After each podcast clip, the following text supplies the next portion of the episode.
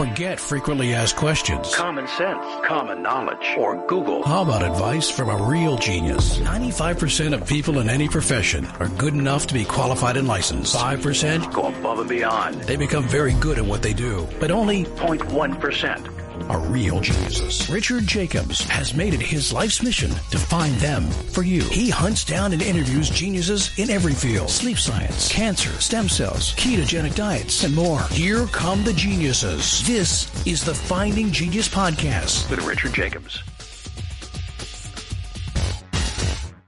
Quick note before we begin the Finding Genius Foundation, as part of the Finding Genius podcast, has recently completed a book about understanding viruses. So the creation of this book was to interview a hundred virologists, ask them a lot of deep, difficult questions, take the most difficult questions, and then re-interview the top 25 or so and ask them the hardest questions I could think of.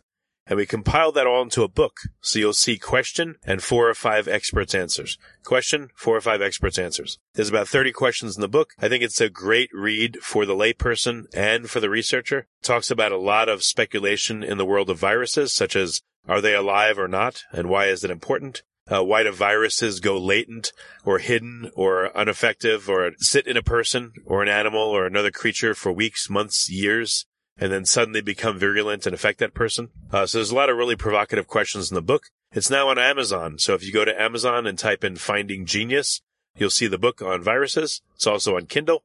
The Audible version is in production and should be ready in approximately a month. But if you want to go and order it now, uh, you can do so again by going to Amazon or Kindle or go, go to findinggeniusfoundation.org and go to publications. There's an opportunity as well to get the transcripts of all the interviews and to hear the original interviews themselves. If we put them all together, the book would be about a thousand pages, but we condensed them down to make it juicy and concise and tight and very interesting. So I hope you'll check out the book. Uh, we're now working on one about cancer, but this is going to be our goal is uh, three times a year to come out with these masterclass books that I think will inspire new scientific research. And I hope you'll check it out. Thank you. Hello, this is Richard Jacobs with the Finding Genius podcast, now part of the Finding Genius Foundation. I have uh, Dr. David Wishart. He has a PhD from Yale, 1991. He's a distinguished university professor in the departments of biological sciences and computing science at the University of Alberta. He's been there since uh, 1995, and he has active research programs in structural biology, machine learning, synthetic biology, neurodegeneration, bioinformatics, and metabolomics. So, David, thank you for coming. Uh, glad to be here. Thanks very much, Rich. If you would, tell me about your current research. What are you working on? Oh, lots of different things, actually. But a major focus of our work is, is using uh, analytical chemistry, uh, mass spectrometry, NMR spectroscopy, um, tools to look at blood or urine or other biological fluids to help in the diagnosis and characterization of, of human diseases. So we're looking for things like biomarkers, uh, but we're also looking for ways of understanding the pathogenesis or the development of these diseases. Um, we study a whole variety of things from cancer to Alzheimer's disease. Yeah, which would you prefer to go into in terms of the biomarkers? Or I guess we'll just start with the general treatment of it. When you say biomarkers, what kinds of substances can act as reliable biomarkers? What makes a reliable biomarker? So typically, we're looking at um, chemicals or metabolites. Proteins can also be biomarkers. Uh, genes or mutations in genes can be biomarkers. There's probably about half a dozen different classes of biomarkers and a lot of biomarkers are used by doctors or physicians when they're doing, you know, standard diagnostic tests. If you go to a doctor's office, they might do a blood or urine test and they'll measure things like your hematocrit, they'll measure your creatinine in urine, they'll measure certain uh, urobilinogen. And those are all biomarkers that can be used to assess things like liver function, kidney function, cholesterol levels, heart disease. So those are what the, the biomarkers that, that we tend to look for. Sugar, glucose is probably the most widely used biomarker in the world, and that's to monitor people with uh, diabetes. So, what makes a reliable or useful biomarker versus one that would be great, but for some reason it's just not useful? So, typically, we're, we're ideally wanting to have a one or two or three biomarkers. Glucose is a fantastic one because it's just a single marker. Many conditions and disorders, we usually need two or three or four. And what we're measuring are things like sensitivity and specificity. And those have sort of formal statistical definitions, but you're trying to reduce the number of false positives or the number of false negatives. So you don't want to misdiagnose people. You don't want to uh, say that they have something when they don't, or you don't want to tell people that they're just fine when in fact they they do have a disorder. So the identification of biomarkers uh, is is about performance, and the ones that are highly sensitive and highly specific are the ones that we choose. And it could be a single marker. More often, it's two or three or four that, in combination, give us sensitivity and specificity. What kind of metrics are you looking for? You know, ninety-nine percent specificity or eighty percent sensitivity? So typically um, there's a, a, thing called a receiver operating characteristic curve or ROC, ROC curve that, that kind of measures sensitivity and specificity at the same time. And, and uh, we, we measure the area under that curve. And a lot of tests that are used and approved by the FDA are commonly used in most medical fields have an area under the curve of about 0.7. The maximum is 1 the minimum is 0.5, which is a random guess. So a lot of uh, biomarkers today are pretty mediocre. Blood glucose probably has, you know, a sensitivity specificity of about 0.95 or something like that. So it's very good. But other markers like prostate specific antigen for prostate cancer, they have an area under the curve of about 0.6, which is not much better than random.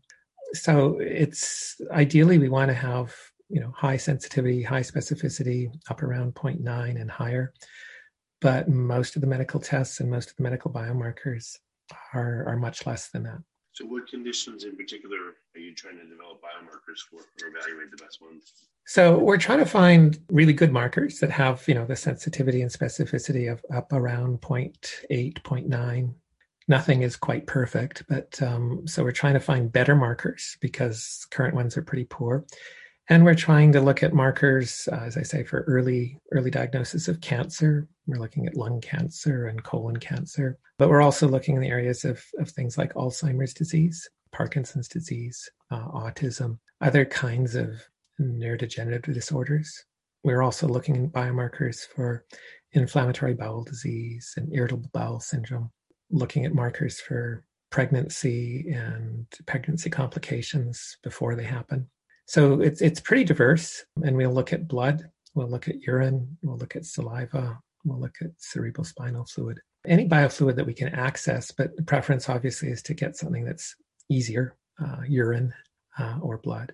So, what, why, why are so many of the biomarkers not sensitive enough or not specific enough? What's the problem? So, historically, what people did is, is they kind of were plucking the low hanging fruit. They found the biomarkers that were easiest to measure with the instruments they had. Um, and so when a lot of biomarkers were introduced in the 50s and 60s, the instrumentation was pretty primitive and the techniques were, well, it was easier to get biomarkers approved. And so people just kind of, I think, relaxed and said, okay, this is what we've got. Uh, technologies have changed, um, the fields have changed. There's been tremendous efforts looking at genetic biomarkers over the last two decades. There's been more focus in looking at new protein markers. Our group tends to focus more on chemical or metabolite biomarkers. So with the new technology, we're starting to find they're picking off the, higher hanging fruit on the tree. And, some of those are actually much better than the ones that were low hanging.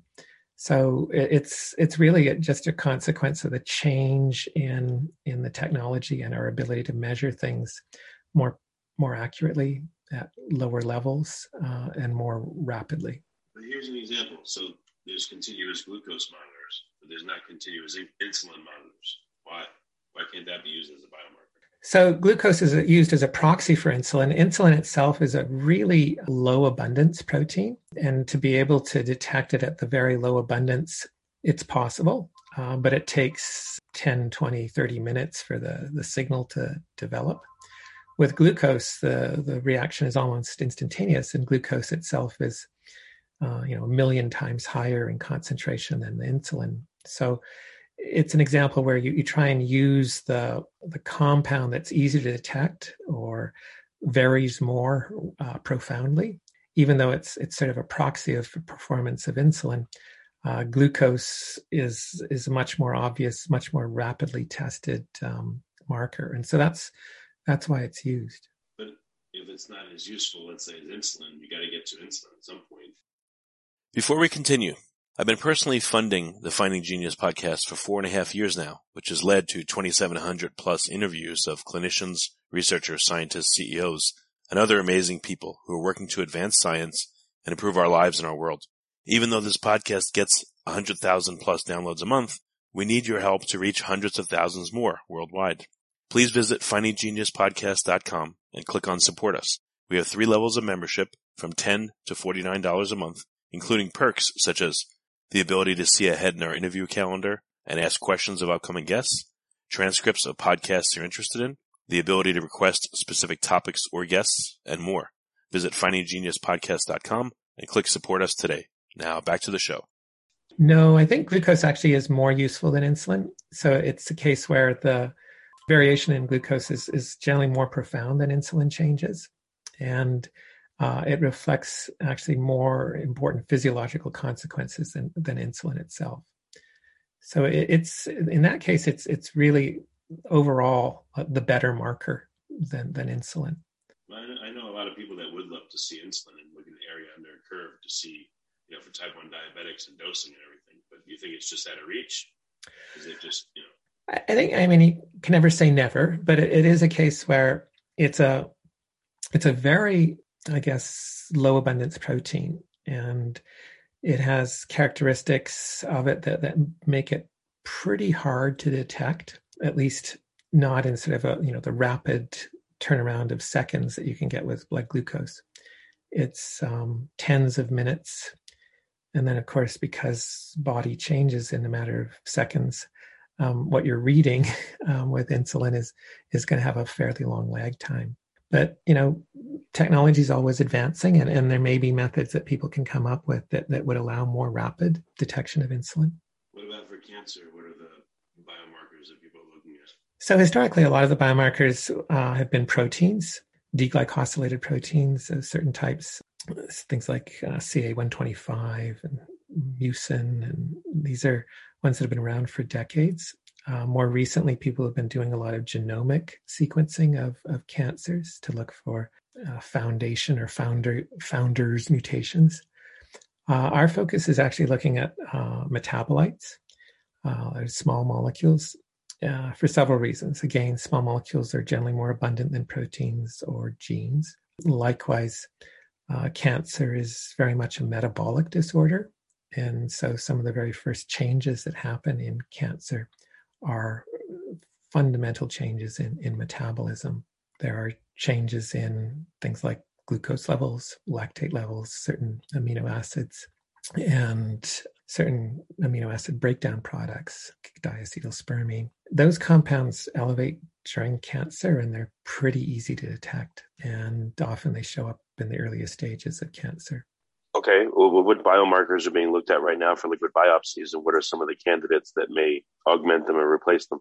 So, in the case of liquid biopsies, those are generally looking at um, um, either genes or transcripts, and those are again focused at, at, at, cancer cells. They're usually more at the later stages, and and they may represent where you know cells are metastasizing and lysing, and and some of the fragments and, genetic fragments are are detectable. And so with the liquid biopsy, they're looking for very specific mutations in in genes. As I say, the other approach is to look for uh, proteins through antibody assays or to look through chemicals through things like mass spectrometry or color colorimetric assays. People can combine, you know, a gene test with a protein test with a chemical test, and that can improve the sensitivity. Some cases, what you're looking for is early stage detection, um, because in, mo- in most cases, the cancer is curable when it's detected early. So if you can, if you can find a marker, any marker, gene, protein, chemical, uh, at the earliest stages, the, that's the better marker. It can be used for screening. Sometimes the liquid biopsies give you better markers depending on the cancer. Sometimes chemicals give you better markers, again, depending on the cancer. So there's no one answer, um, and and often it's sort of a, a combination of, of, of markers or marker tests that you use to to give the best best results. All right, and you mentioned also uh, neurodegenerative diseases like Alzheimer's. That seems to be somewhat of a focus for you. So, what are some of the potential biomarkers there? I guess the condition is not very well understood. So, what would you even look for? If you like this podcast, please click the link in the description to subscribe and review us on iTunes. Yeah, no, it's it is a tough one. Um, it's one that you know progresses over often many many years. Um, it, it's a case where you know there's stages where people are forgetful or there's mild cognitive impairment, and then it moves us to early stage and then mid stage and late stage Alzheimer's, and that whole progress can take about 25 years. It's also a case that um, you know clearly it's a disease of the brain. And historically, most of our work and the work of most other researchers was looking at uh, proteins and protein misfolding in in Alzheimer's. And there's you know very clear associations with certain proteins, uh, A beta being one, but there are other proteins like tau. Even the prion protein seems to be linked to Alzheimer's. But that seems to be a late stage effect. So rather than being the cause of Alzheimer's, it seems to be more a consequence of Alzheimer's. And I think there's been a more a realization, just like cancer, is that Alzheimer's is probably a metabolic disorder. And it's governed by at some level i mean people call it type 3 diabetes or diabetes of the brain. So there's a clear shift in the metabolism of the brain both in the early stages and through the mid stages of, of alzheimer's. But there also now seems to be an influence of uh, the gut microbiome. As a person ages the gut barrier loosens up or becomes more permeable. Same with the blood brain barrier, it also loosens up.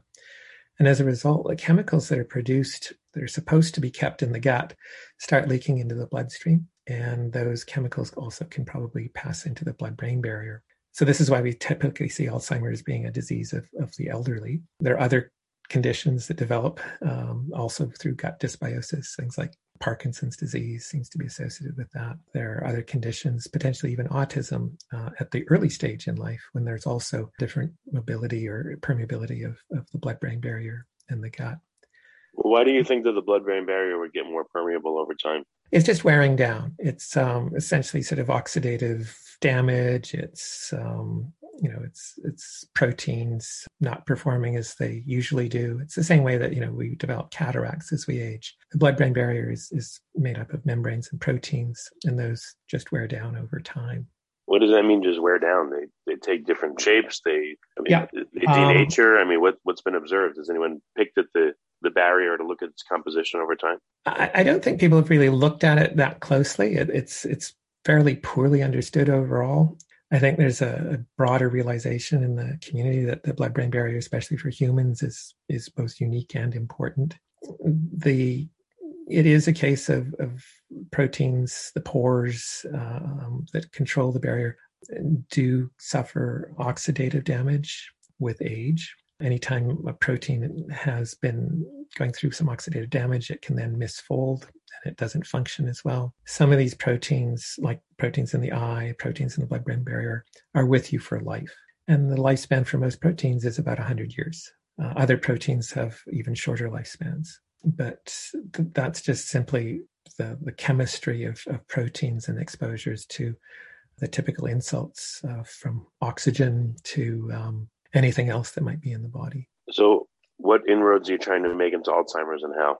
So, we're interested in trying to find markers for early stage Alzheimer's, but also trying to better understand the etiology of or pathogenesis of Alzheimer's. How is it that the blood brain barrier and, and what are the compounds that, that actually end up in people's brains. So we're finding, for instance, bile acids in the brains of Alzheimer's patients. We're finding uremic toxins in the brains of Alzheimer's patients. We're finding higher levels of especially microbial byproducts, microbial toxins in the blood of people who are developing Alzheimer's, which tells us that there is an issue with the permeability. It's telling us there's change in their gut microflora. There's a change in the compounds that are being released in the bloodstream, which end, eventually end up in the brain.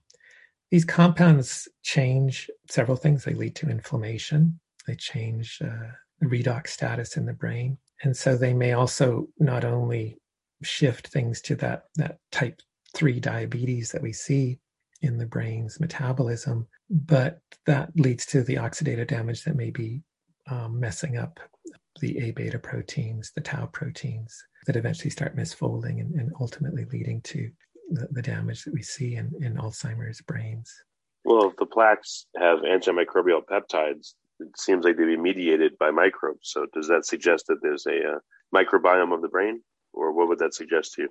No, I think that was one thing that people were intrigued with was that maybe there are mi- microbes um, in the brain. I think people have looked really hard. Some people claim to find evidence, but I, I think unless maybe someone has really serious blood-brain permeability issues, there, there shouldn't be microbes. But you can get microbial products in the brain. And so some of those proteins are, you know, just very ancient response proteins, thinking that there has been some infection um, or some attack.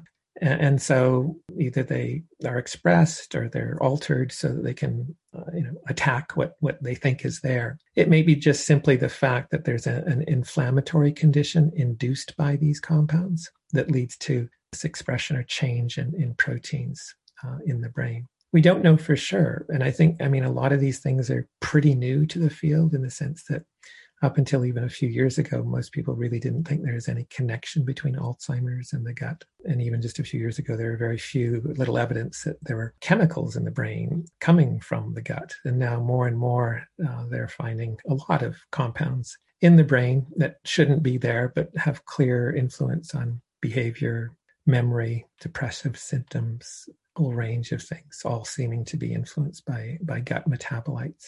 So, what changes in the gut as we age? What are your thoughts and why do different metabolites arise? So, um, partly as we age, our diet changes. There's also a loss of, of gut integrity. Again, things just wear down. So, there's what we call more gut dysbiosis among people who are, are older.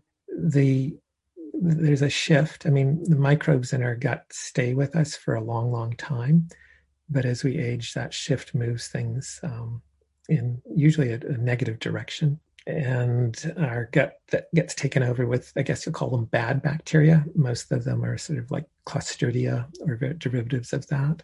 Clostridia process food differently. They process compounds that we eat differently, and they start producing a lot of what we call uremic toxins. And these are indole or phenol derivatives. Uh, they're guanidino compounds. They're all quite toxic and most of the time they're kept in the gut. They come out in the feces or secreted in the urine. But when things don't work as well as they used to, uh, they start leaking into the bloodstream. And then from the blood, they get into the, the brain. They also get into other organs like um, the heart and the kidneys and the liver and, and also cause damage. So they're, they're sort of endogenous toxins that, that um, the body produces as it ages. And, and it's partly arising from bacteria that are in the gut or from the diet that then leads to the, the bacteria that are found in the gut. Have you identified some of these same compounds in younger people and healthier guts? Has anyone looked? Is it just a matter of leakage, or is it that the same compounds are not even produced in, in less dysbiotic people? So yeah, we, we compare these to healthy uh, healthy aging people and, and those with Alzheimer's. We can also look at even young people with uh, say autism and those who are healthy. So we see these compounds either in the blood or in the urine at much higher levels than in say healthy people. So you know it, there's a clear shift in the metabolism. At some level, the body's trying to do its best to to keep these things in the gut or away from the bloodstream, but in some cases it can't. And there's sort of two two phases in a person's life when they're very young when the blood brain barrier is very permeable and when they're older when the blood brain barrier is permeable. You know that permeability uh, is very much uh, uh, can be affected by you know what are the chemicals in your bloodstream? If you've got healthy chemicals in the bloodstream it's no issue. If you've got um, endotoxin compounds in the bloodstream then that's a problem okay so what are some of the markers in particular since there's so many things that you think would correlate well with alzheimer's or is it really early and there's a lot to look at and, and screen. Well, some of the things that people are finding um, right now are, are, things like um, bile acids, uh, different kinds of bile acids. And these are bacterially produced bile acids or secondary bile acids. Bile acids are known to induce uh, protein misfolding in some cases and to cause inflammation. Certain bile acids also known to cause even cancer. So they're bad actors. There are some good bile acids, but the ones that we're seeing in the brain seem to be mostly the bad ones. There's a compound called indoxyl sulfate, which a lot of people are tracking. And these are other types of indole derivatives. They come from tryptophan. It's an amino acid. You get it in corn and many other things. It's in almost any food. But the body processes it, and this particular bacteria will process it into some nasty stuff that gets uh, eventually into the bloodstream and, and can pass into the brains. That can cause things like memory loss, depression. There's other ones like um, people have identified propionic acid, other uh, desaminotyrosine, um, derivative that looks like tyrosine, but is more like an organic acid. That seems to also cause or associated with Alzheimer's. Taurine, which is another amino acid, but primarily a breakdown or associated with bile acids, also seems to be altered in sometimes in, in blood or we'll see it in urine depending on the situation so there's there's a range of compounds, many of them having microbial origin, and I think we are at the early stages. It's still a lot of people are still exploring. It's it's a fairly new idea. It has a lot of people excited because this suggests a much easier way of, of combating Alzheimer's, or at least uh, detecting it at the earliest stages.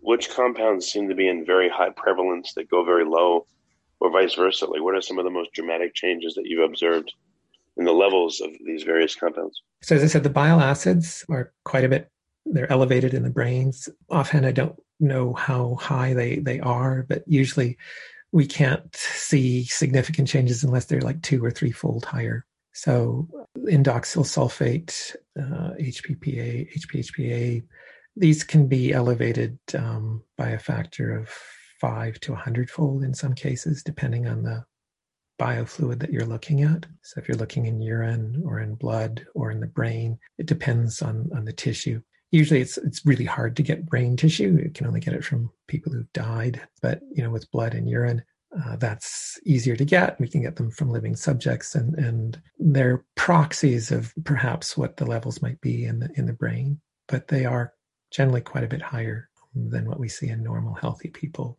So, what would you guess? You know, over the next few years, what do you think is going to be possible, and then what's what's going to take quite a bit longer to understand? So I, I, think, I mean, as a rule, it's it's useless to try and get biomarkers for diseases that we can do nothing about. And at some level, Alzheimer's is a disease where we can't do a whole lot about. So, you know, unfortunately, the focus right now is trying to find markers for Alzheimer's, which is sort of, you know, just giving you a, a bit of a death sentence. I, I, think what we would like to yeah, have. But, but it could lead to to a breakthrough in understanding. I mean, it doesn't mean that you know, I don't that's know. Right. I think you'd be yeah. able to see things and figure stuff out. Yeah, that's right. No, I think that's one of the, the major focuses of research is that the biomarkers are giving us proxies of, of what's going on physiologically. So, you know, after the, the rampage to find biomarkers, then the next step is to sort of take a deep breath and say, what does this mean? And so, you know, a number of people are trying to associate that some you know microbiologists are trying to say that you know maybe we need to change our our gut microflora and maybe we need to work on on different um, probiotics that could change the microflora. That's one. Uh, there are compounds we know that can improve the integrity of uh, the gut. Butyric acid is one. Uh, propionic acid is another. Um, so those are dietary changes. Certainly increasing fiber content seems to also improve the integrity of the gut. In terms of the blood brain barrier, there may be a few things that can help there. You know, avoiding the compounds that produce these toxins is one route.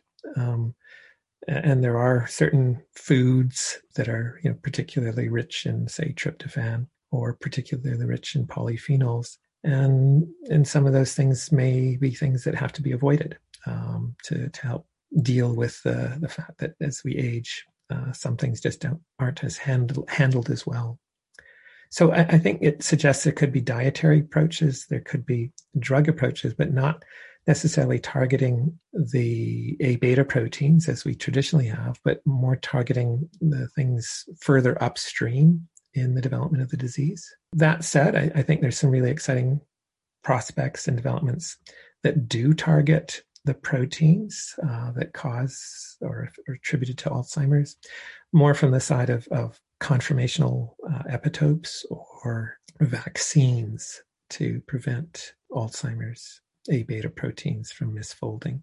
Well, very good, David. What's the best way for people to find out more about your work? Where can they go? A lot of our work is is published. Um, either it's online, so you can find it or read about it um, in PubMed. Um, you can look up my name and locate it.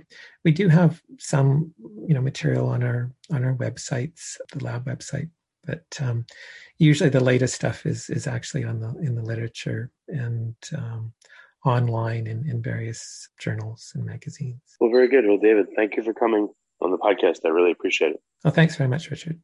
If you like this podcast, please click the link in the description to subscribe and review us on iTunes. You've been listening to the Finding Genius podcast with Richard Jacobs. If you like what you hear, be sure to review and subscribe to the Finding Genius podcast on iTunes or wherever you listen to podcasts. And want to be smarter than everybody else? Become a premium member at findinggeniuspodcast.com. This podcast is for information only. No advice of any kind is being given.